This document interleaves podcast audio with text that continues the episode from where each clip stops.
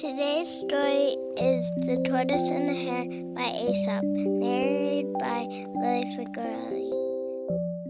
A hare was making fun of the tortoise one day for being so slow. Do you ever get anywhere? he asked with a mocking laugh. Yes, replied the tortoise. I get there sooner than you think. I'll run you a race to prove it. The hare was amused at the idea of running a race with the tortoise, but for the fun he agreed. So the fox, who was the judge, marked the distance and started the runners off.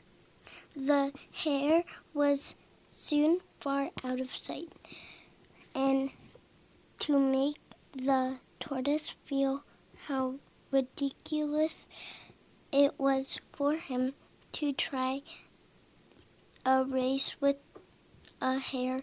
He laid down beside the course to take a nap until the tortoise should catch up.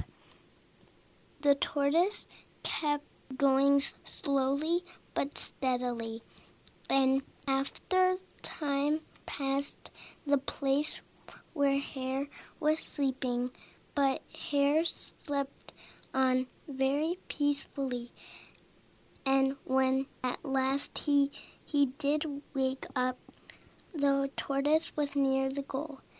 The hare was now ran his swiftest, but he could not overtake the tortoise in time.